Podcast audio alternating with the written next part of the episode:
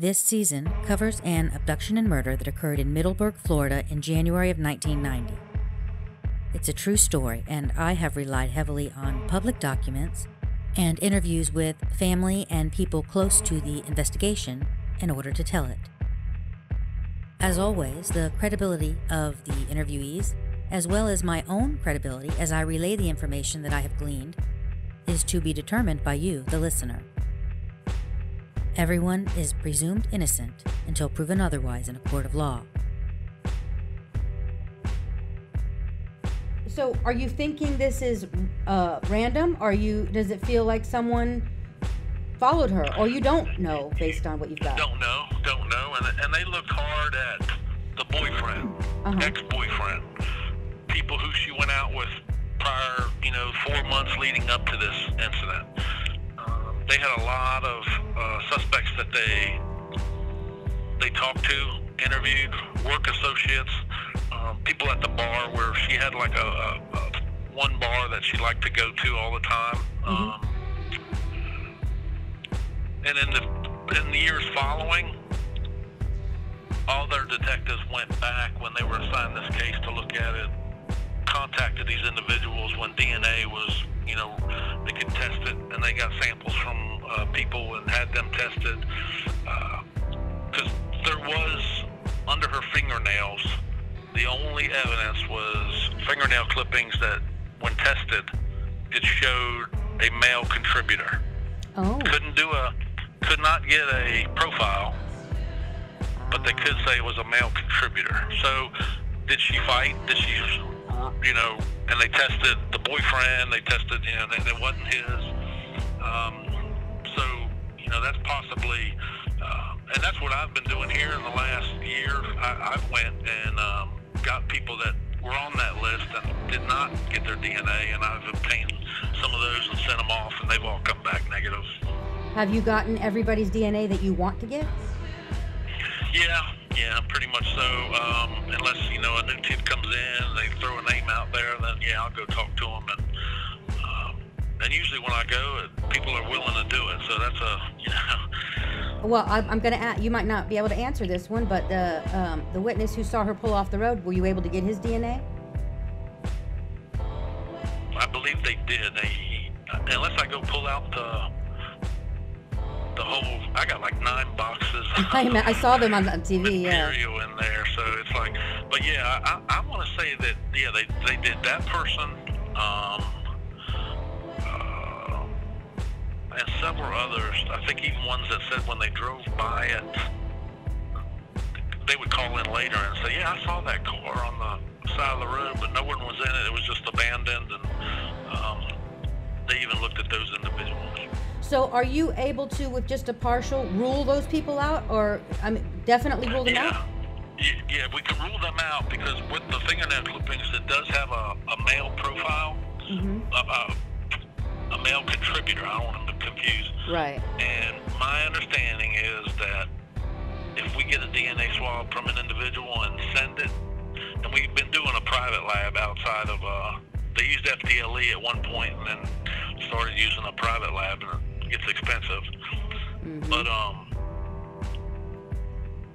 Wha- they said that you know yeah we can we can eliminate and in the reports they even gave gave back state that that you know this individual then we can exclude him from being a contributor So you've excluded everyone that you that that's on your list that you can't possibly, you know, unless like you said you get another tip, you've Yeah. excluded. So my question just I don't know a lot about DNA, so that this question might seem silly, but what if that contributor is not the perpetrator that's under her nails? What- Yeah. What if and then you're that that could possibly be it too i mean And- that's a and then- possibility and is that the the the sample that you're you're um you're um testing these all against is the underneath the nails? That's the only sample Yep. you have? that's the only thing we have Oh, that's a problem then, isn't it?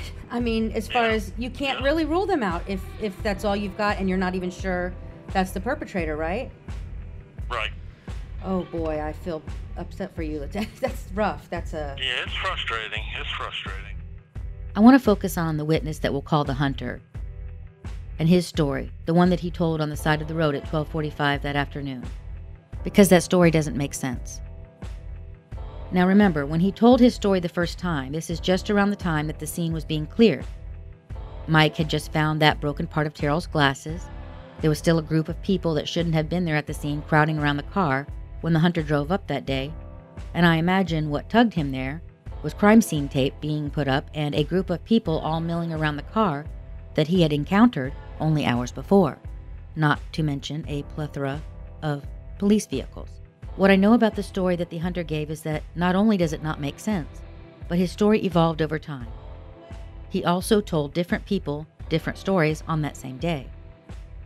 That day, his story to police was that he had encountered a red thunderbird on 218 and witnessed it abruptly pull over for no apparent reason. Then he merely drove by. His initial statement to the detective at the scene was that he thought there was a white male with glasses driving. If I take that first story that he told at the crime scene at face value, then I feel like we can debunk the theory that a cop or someone pretending to be a cop pulled Teryl over that morning because the hunter just stated that he saw her pull off the road herself for no apparent reason with no one else around. That would mean that a cop or someone pretending to be a cop never initiated a stop, a stop that would end in Teryl pulling her car over. The hunter himself also said that there were no cars around. He said he passed her by and went on about his day. Well, at least in the first iteration of the story. He was supposed to meet a buddy and go hunting that morning. But he didn't. Well, not on time, anyway. According to people close to the investigation, he did not even arrive at the home of his buddy to hunt until much later. So late, in fact, that the buddy started to get concerned. That's how late we're talking about. Perhaps as much as an hour or more late, is what I am being told. If what he told police that first day about passing Teryl after seeing her abruptly pull off the road was true, the hunter, by his own account, has a hunk of unaccounted for time that he lied about to multiple people. But there's more. In another story that same day, he said he hadn't just driven on. He'd stopped and helped the woman in need. And notice it's a woman now in this story. Her car was apparently having some sort of mechanical difficulties. And according to that version, he stopped, helped her get her car going, and then went on his merry way. And that's why he was late. So apparently, this story is an effort to explain the unaccounted for time. But that story doesn't make sense because if that was the case, if he indeed parked, got out of his own vehicle, and helped Teryl get hers working, you'd expect to find his prints somewhere on that car, areas where he touched in order to help her get it running. But remember, Detective Schoonover said there were no such prints. And we also know that her car didn't have any mechanical difficulties because it was found running. And he didn't see Merrill on her merry way because that car never moved from that spot. I think I got at least three different stories secondhand from the hunter about what had occurred that morning, and none of them, not a single one, made sense with the facts of the case as we know them. That bothers me. You have to ask yourself why someone would tell two different stories about what they'd encountered on the very morning a woman went missing within hours. Could he have been lying about simple things to cover for him arriving late for hunting that day? Sure, I suppose he could have. Maybe he was busy doing something else that he didn't want people to know, and so that's why he lied. That's possible. People lie about things big and small all the time. But I'm not sure why he would feel compelled to lie to police at 12:45 that day when he stopped on the side of the road of his own volition to tell the story for the first time. Police didn't contact him. They didn't even know about him. He contacted them. It's unlikely, in fact, that the police would have even located this man if he hadn't stopped. By his own admission, there was no one else around that morning when he encountered Teryl's vehicle, so no one would have saw him. So it also doesn't ring true that maybe he was just lying about why he was late that day for hunting, but yet he would go ahead and stop and talk to police and tell them a false story. The fact is, the hunter puts himself at the scene of the crime at literally the time the crime occurred, squarely within the timeline of Teryl being heard yelling, and right before the witness who found her abandoned car saw it. The hunter puts himself in that spot with his own words and then he was late getting to the house of his hunting buddy immediately after the incident that he lied about. The reason he gave his buddy did not match with the facts of the case as we know them either, or with the first or subsequent stories he told police and other people with knowledge of the investigation. I made sure to ask Detective Schoonover about this witness, And here's our conversation in that regard. I'd like to ask you about that witness that saw her that day, and I don't know how much you can say about that, but um, what jumped out at me about that is it didn't feel, it didn't ring true to me. Like if I'm a woman riding on the side of the road, the report that I've read is that that, that she, he said that she pu- pulled off abruptly for no apparent reason. That's the initial report. Now I've been, I've been told that that, that story might have changed, um, just based on a couple different uh, stories that I've heard. Um, is that accurate? That that person's story has changed over the years? Um, to be honest with you, I'm trying to uh, recall the reports that were written in reference to that person.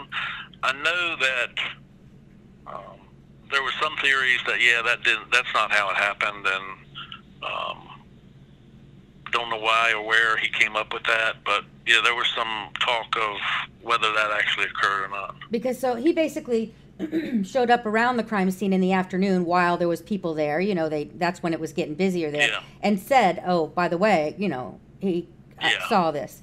And um, in his initial report, and it's only a paragraph, the first one, uh, that he initially said he thought it was a white male. Um, so I guess I just I, I didn't feel like that made sense that someone would just pull off the road for no apparent reason. Like you know what I mean? That that that did not sit well with me as a female who has driven before at night.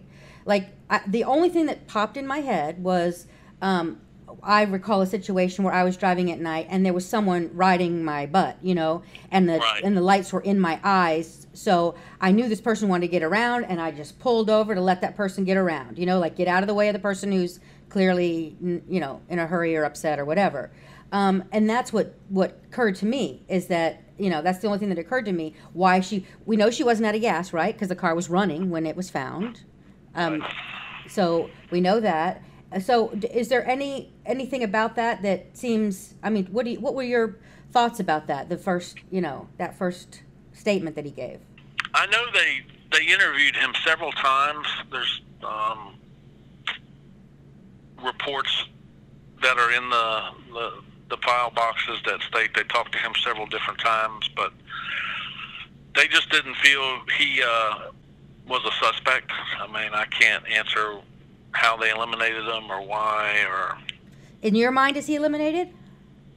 Um, I mean, no one's eliminated to me. I mean, even the ones that have given DNA. I mean, Because of the sample you have is questionable. As far as I'm concerned, just based on what you told me, you can't it's really. a male contributor. That's all I got. It's Yeah. a male contributor under her nails. So. So you really can't say 100% that any of them um, are, are ruled out. Is that what basically what you're saying? Well, DNA labs is telling me that the the ones that we have submitted, they are ruling them out. They are saying that when they test their DNA against the fingernail clippings, that they're they're coming up. That is not uh, um, excluded. They're Yeah. excluded.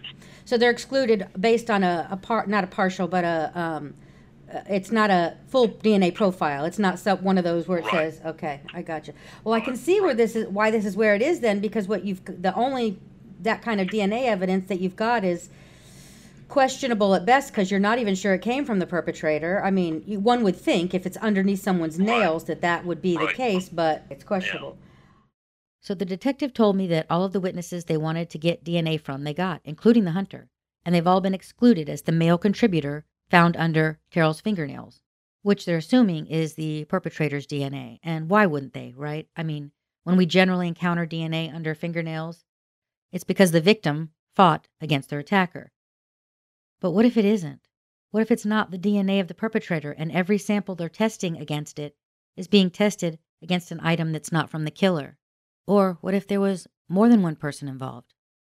I tend to agree that it's more likely than not that the DNA under Teryl's nails is from the perpetrator. I'd expect her to have fought back. Her sister tells me she had such short nails, she was personally shocked that they got anything at all. They actually scraped DNA that doesn't belong to her, that belongs to a guy, from underneath her fingernails. I was told that about a year ago. And I was like, she didn't have fingernails. Me and her, we're both nail biters. And we, we, there's no nail there to, to you know, down to the quick. There's no nail there for you to scrape. And he goes, she must have fought hard then because she had DNA under her nails. But I also think we need to be careful when we literally only have a single piece of DNA evidence, and not a very good one at that. It's only a male contributor, it's not a full DNA profile. I think we need to at least consider the possibility that the DNA they have isn't from the perpetrator. Police have to consider all possibilities with a very cold case like this. I can't imagine a prosecutor taking a case to trial with the DNA evidence that they have not unless they developed a strong set of circumstantial evidence to support it, and clearly we're not there yet. I've sat here at my desk over the past weeks and racked my brain as to what other evidence they could possibly collect, knowing what was there at the scene at the time. This story about the watch jumps out. They uh, they called me when Katie had Katie Paget was investigating the case. I guess about ten years ago. She calls and she goes, I can solve this case, Meryl. And I go, really? She goes, if I can find out where that watch is that Teryl Lynn was wearing. I said, I have it. She goes, oh my God, you have it? She goes, because there's definitely DNA on that watch. I says, I have everything, piece of jewelry she was wearing that day, except for the necklace that they can't find. Um, I said, but it doesn't DNA on it because they, the police, cleaned it and gave it to my mom. God. I go, now what makes you think it has DNA on it? She goes, because at one point they dragged your little sister by her wrists so hard that the watch was dangling off the two fingers. Who's they? Who's dragging your little sister? Whoever killed her. Well, how do they know that?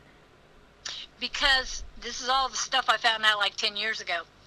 She had on white tennis shoes. I, I was telling you what she was wearing. Right. She had on white tennis shoes, and these are the boat shoes back in 1990, the little tiny sneakers, Uh-huh. not the big chunky ones, Right. just little bo- boat shoes.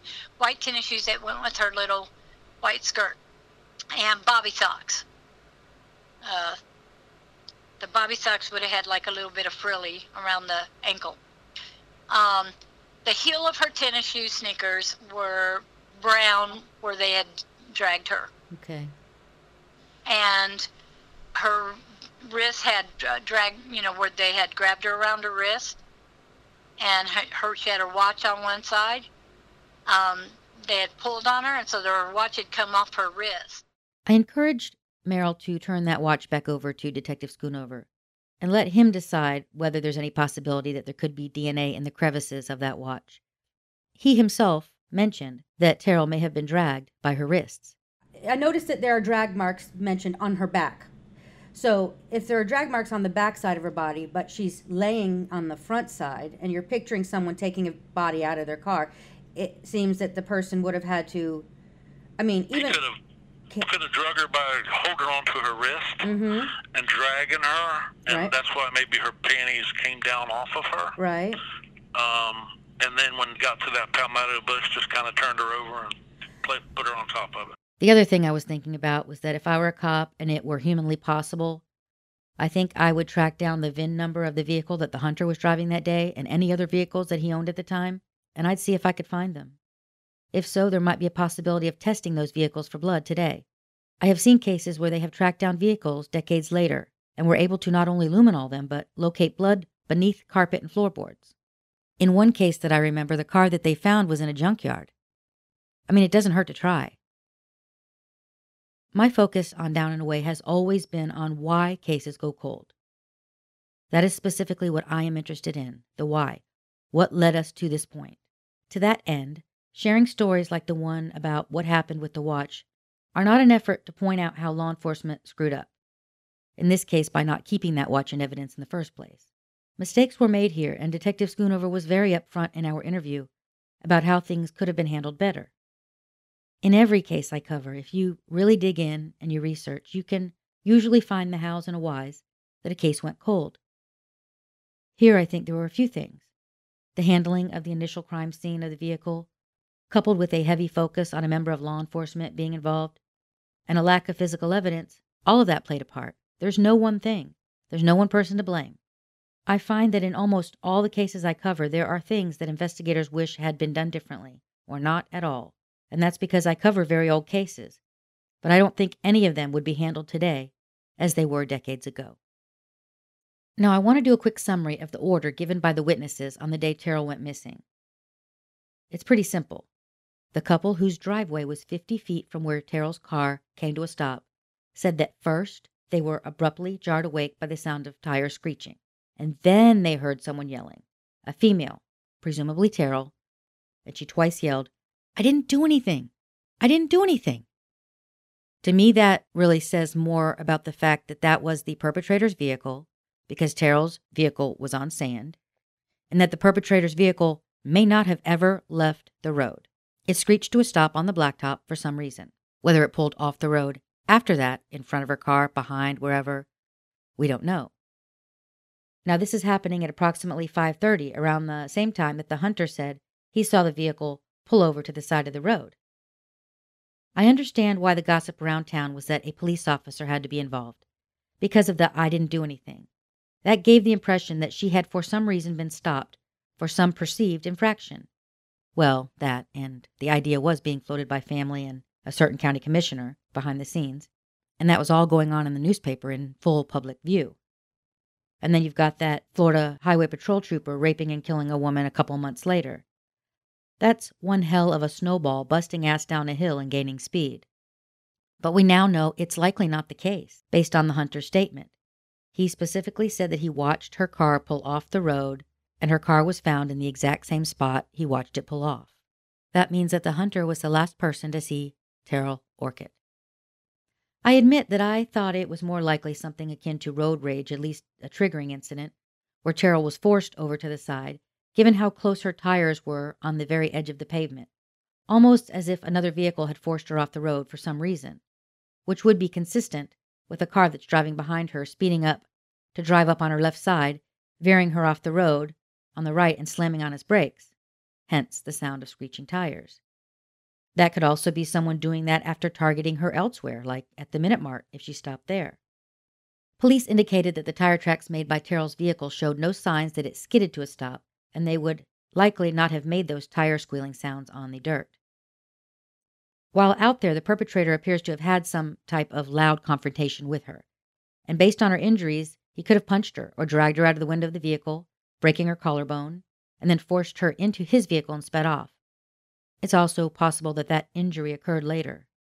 What I picture in my mind is the perpetrator driving a screaming woman down the road to a remote area, and what he wants is her to shut the hell up.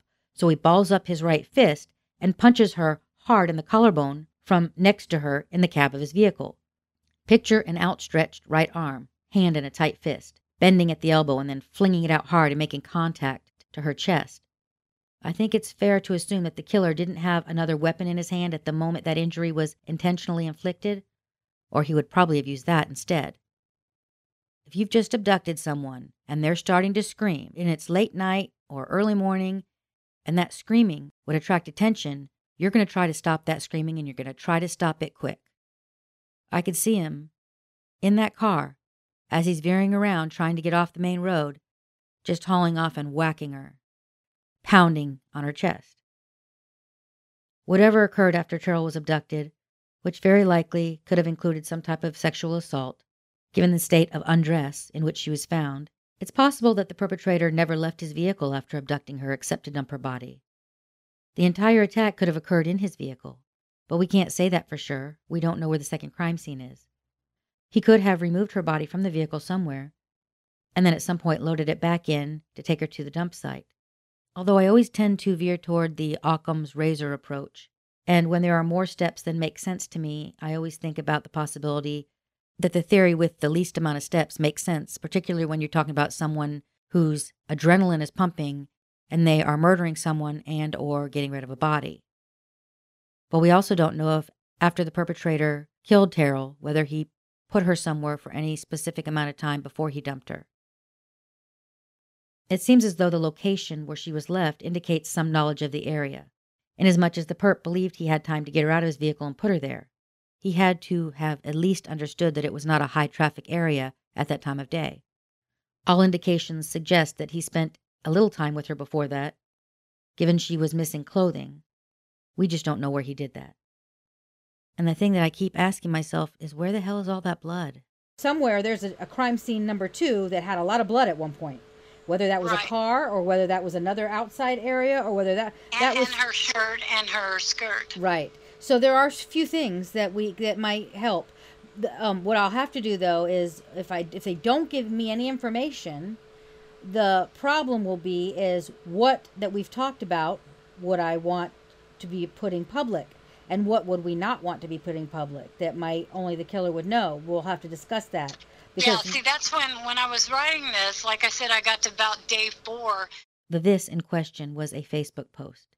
Like a lot of victim advocates, Meryl was trying to get attention for her sister's case through a dedicated Facebook page. She had begun detailing things about the crime that she knew in an effort to get leads for police because the case wasn't going anywhere, as far as she was concerned. And Katie came on and says, you know, you don't want to really put that out there. And I said, I had everybody on a hook. And I said, really? And she goes, yeah. She says, she says, what if the killer's reading this? Uh, She goes, you don't want him to know what we know. And I said, well, what do you know? You know, Yeah. exactly. I mean, you really have gotten nowhere. It's been almost 30 years. Well, by then I think it was like 20. I says, it's been like 20 years, 22 years, something like that.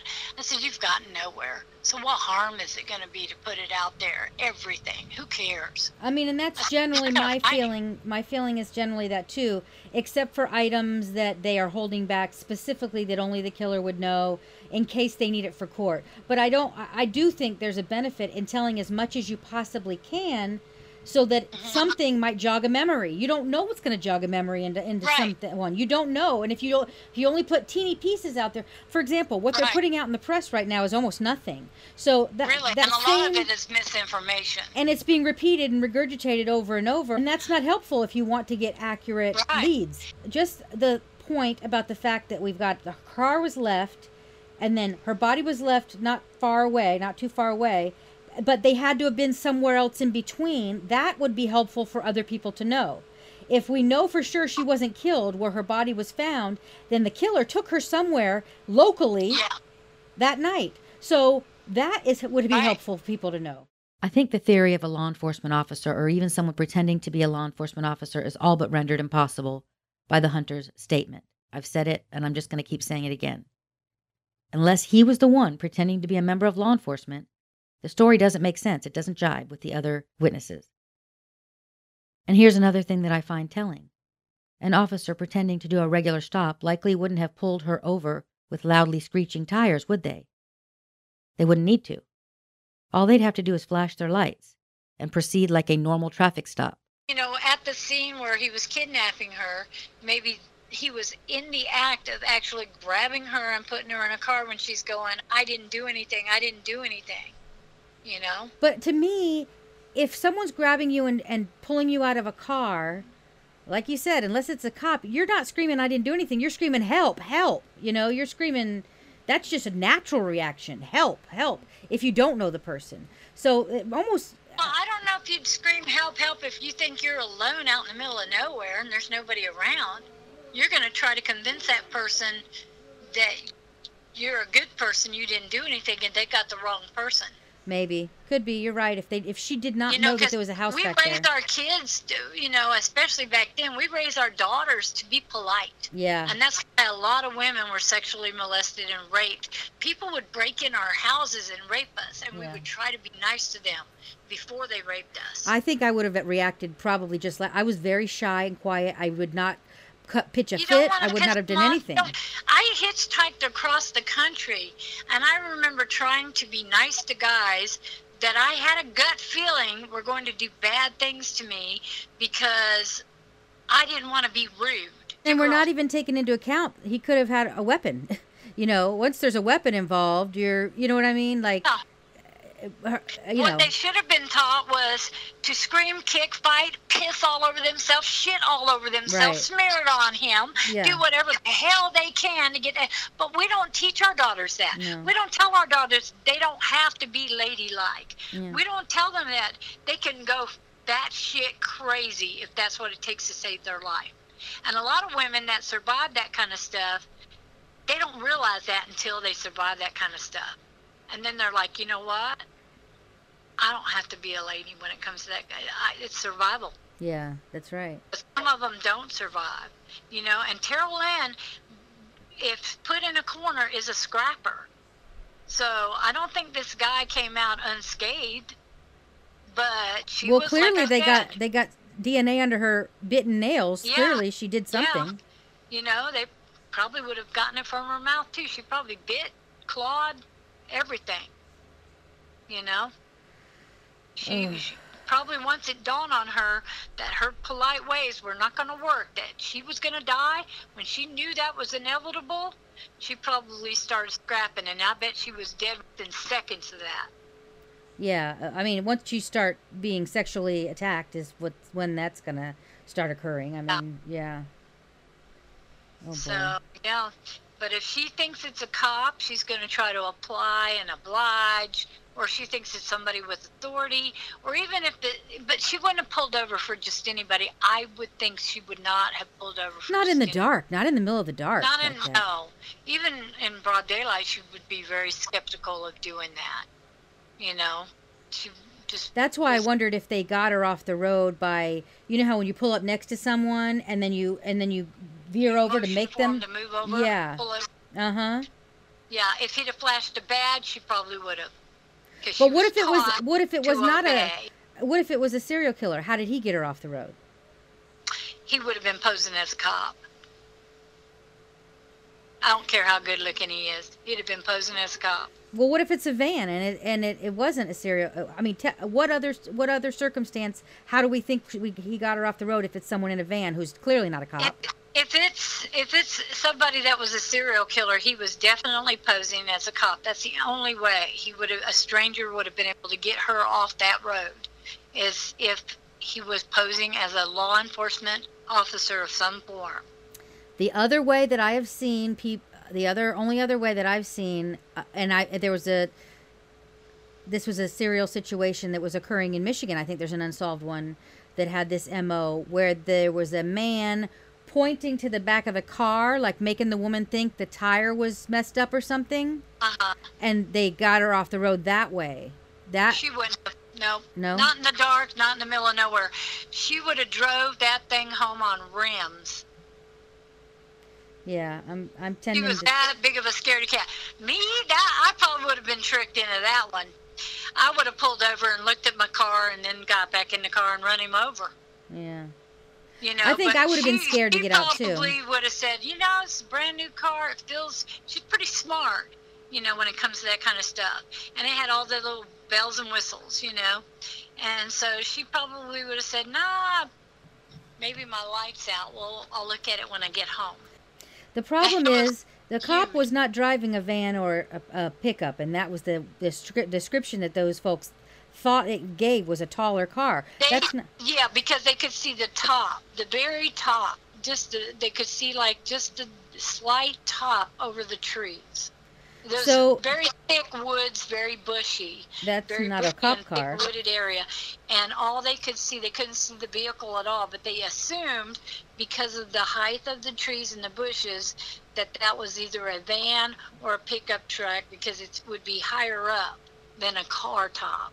And that's not a, a police truck car. No, that's and they could be dead wrong. This couple. Yeah, they could be. Yeah, that's true. They could be wrong in what they heard too. I mean, we can't take anything Yeah, as positive. But I mean, I mean, maybe if somebody would have went out there and parked their car there the next night and said, "Okay, let me Go look at it," yeah. and, and look and see is that where it was, and does it?"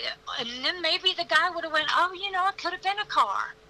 But I'm thinking it might have been a van or something like a pickup truck. And cops did drive in vans and pickup trucks and stuff like that, sedans and things. You Yeah. know, I'm still on the fence with that, you know, but they've almost got me convinced that it, this uh, Schoonover is the one that's kind of convinced me. Between him and Katie, I don't know. They're saying that they think it might have been a serial killer, not a police officer. But you know, the police officers in Clay County, was such a small town back then, and town, small community, I should say, county and everything. They were in trouble for stuff, you know, all the, all the time. They were just average humans. Yeah, and the thing about it is though, I don't tend toward the law enforcement angle either, only because then you've got to figure out motive. What was the reason that he pulled your sister over that day? There was a loud argument that the neighbors heard, which would be really not something that a police officer would want anyone to know about, and that is way too. Uh, that's a not a low key situation. So that would mean he's risking his job to have an argument with your sister in the middle of the street. That would indicate he your sister was having an affair with a cop, and I don't think we have any indication of that, do we? No. So- but also, you got to realize back then, they were, pre- if it was a cop, um, they were pretty much fearless back then. They weren't afraid of being caught in an affair. They weren't afraid of, you know, almost 30 years ago, of any of that. Yeah, but was Or he having an affair with her? them, they would have just told him, get the hell out of here Yeah, but and was keep your mouth shut. But ask yourself, you have to look at motive. It doesn't make sense. It just doesn't make sense that a cop would risk his job to start having an argument with some girl unless there actually was an affair. Was your sister having an affair with a cop? cop nowadays, uh, educated, uh, very well trained cop, no, would not. But a redneck, good old boy, 30 years ago, out in the middle of BFE, yes, he would have. So you're thinking more along the lines of someone who became obsessed with your sister and No, I'm thinking more on the lines of somebody that probably did this quite regularly and was a, a police officer, was a sheriff deputy.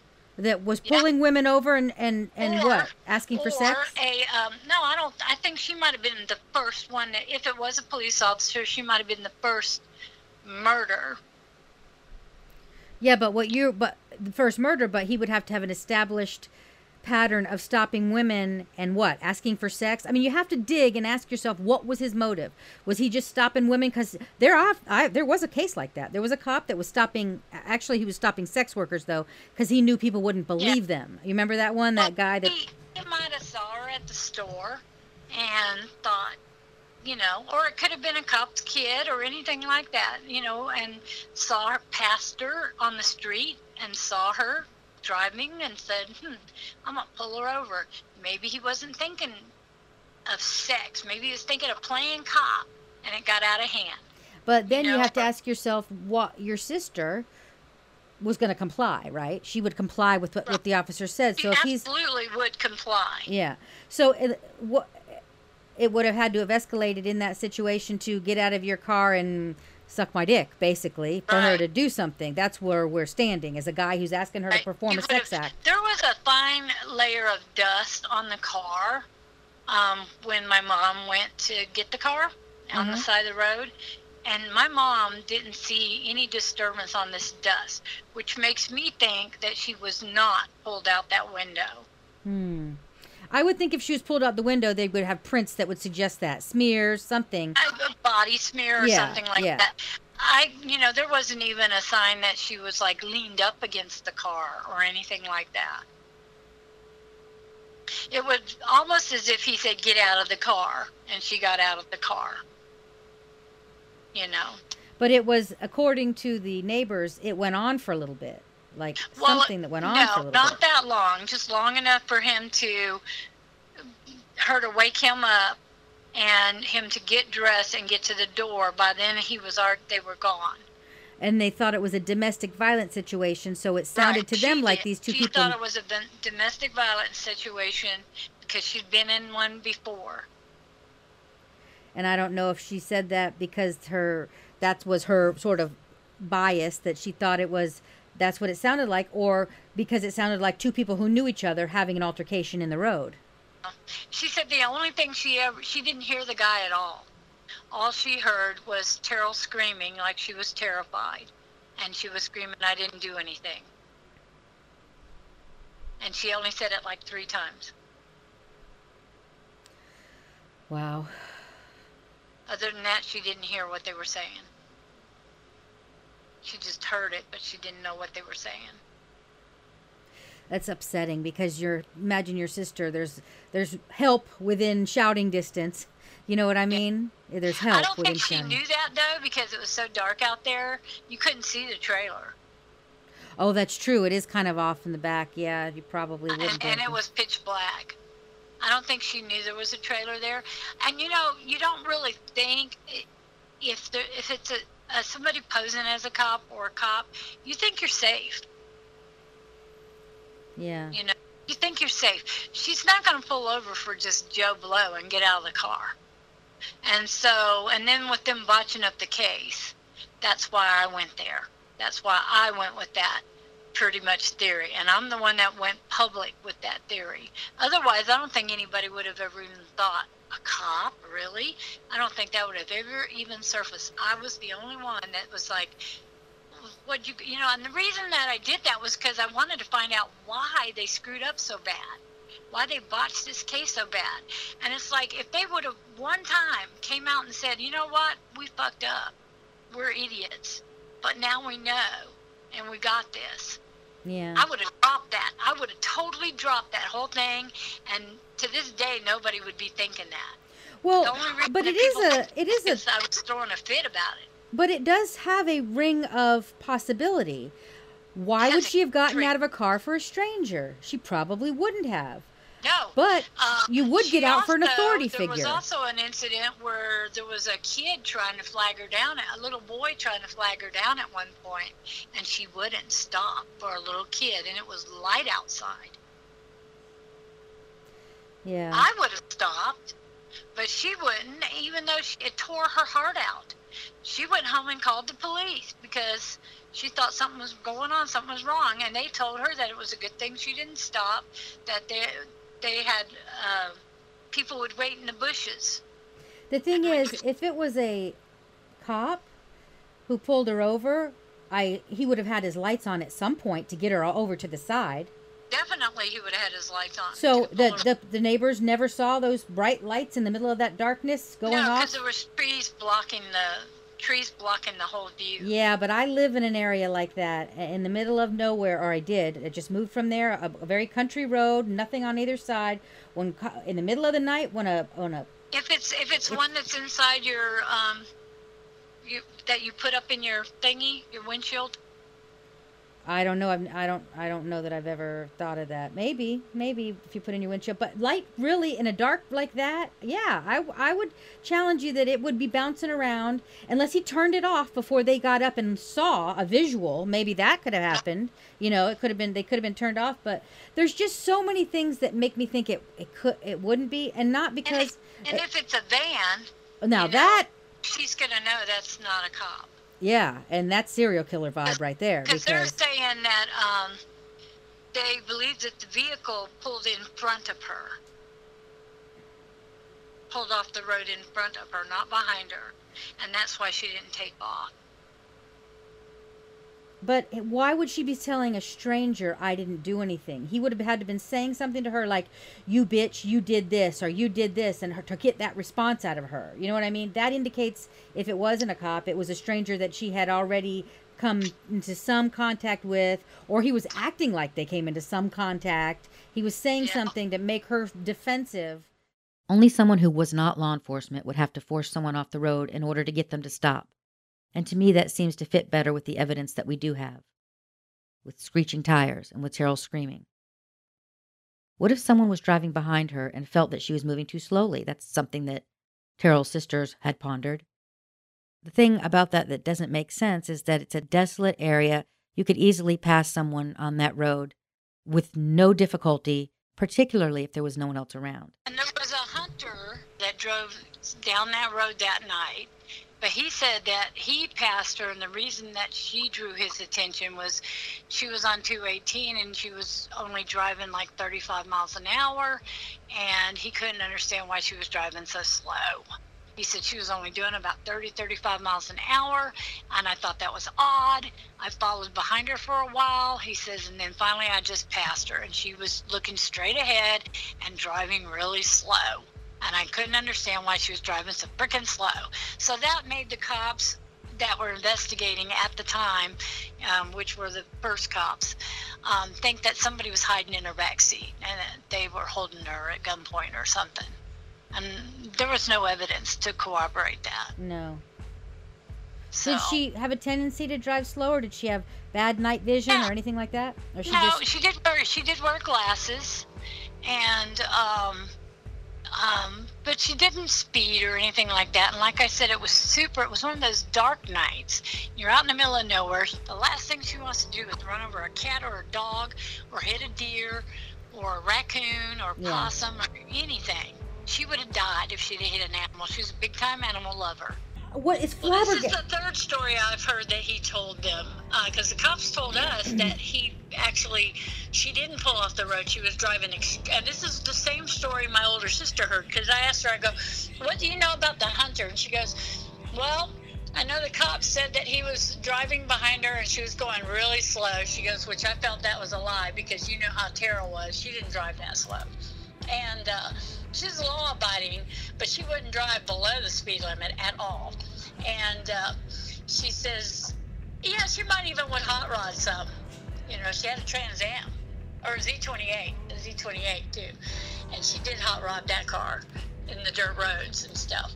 And, uh, but anyway, Cheryl goes, You know, that's a lie. She wasn't driving too slow. And I said, Yeah, that's true. And then he got annoyed with her speed because he was late to go hunting. And so he passed her. And when he passed her, he got a good look at her and that she had her hair pulled back, was wearing a banana clip, and that it was definitely a girl. He didn't notice if anybody else was in the car. And he just went on about his business hunting. And yet, the very first, very first thing he told police at 12:35 that day on the side of the road was that it was a male, a white male with glasses, and that's all he knew. So, what about if it was someone who was out there looking for trouble that night? A man preying on a female that he may have known traveled that stretch of road often on the way home. A local predator who was also disposed to being out and about in the early hours, who had recognized the red Thunderbird and the pretty blonde behind the wheel.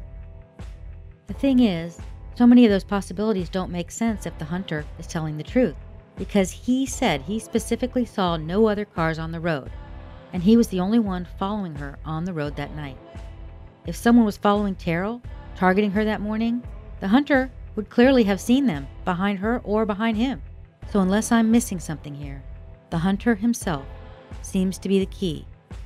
And right now, that key does not fit. I learned that the hunter did own a pickup truck and also possibly an SUV around the time Teryl was killed, both having been described by witnesses as the possible vehicle type that left the scene of the abduction that morning. His time between when he encountered Teryl's vehicle and he arrived to the house of his hunting buddy was time that was never accounted for, and that's perhaps an hour or more.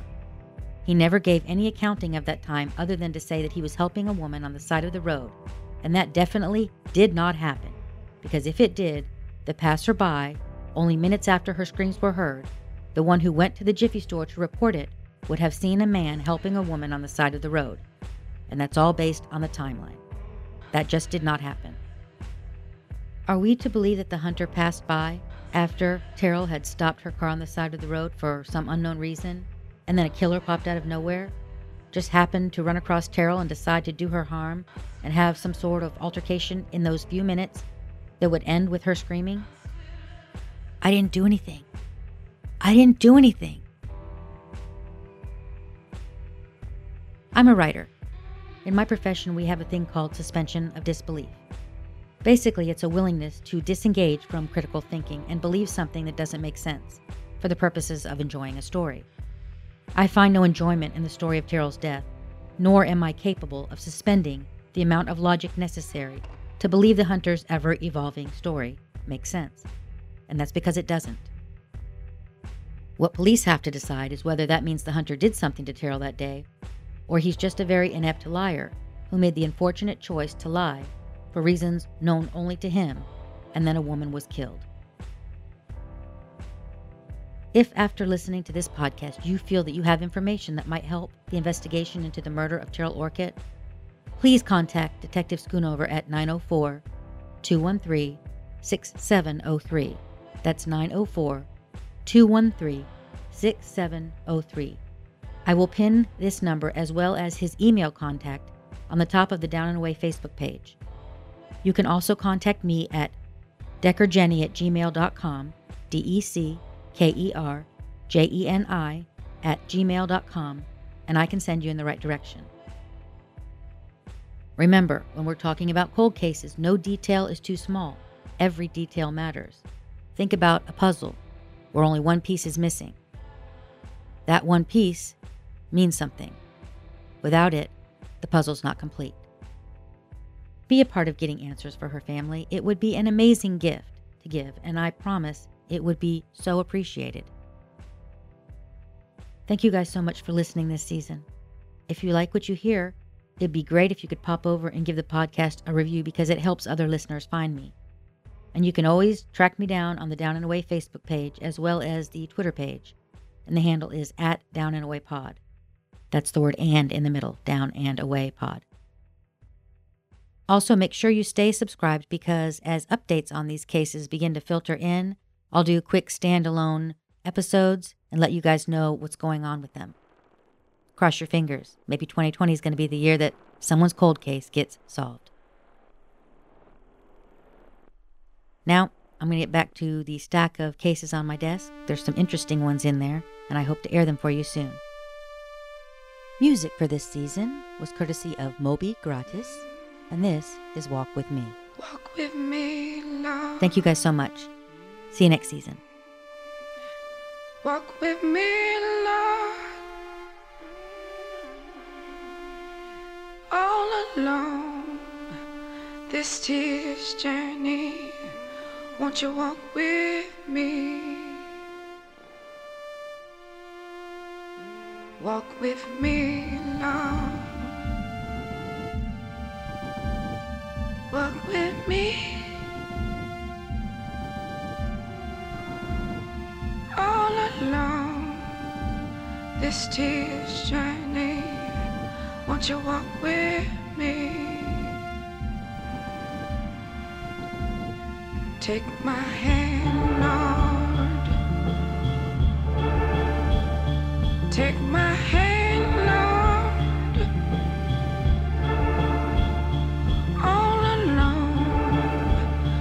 To this journey.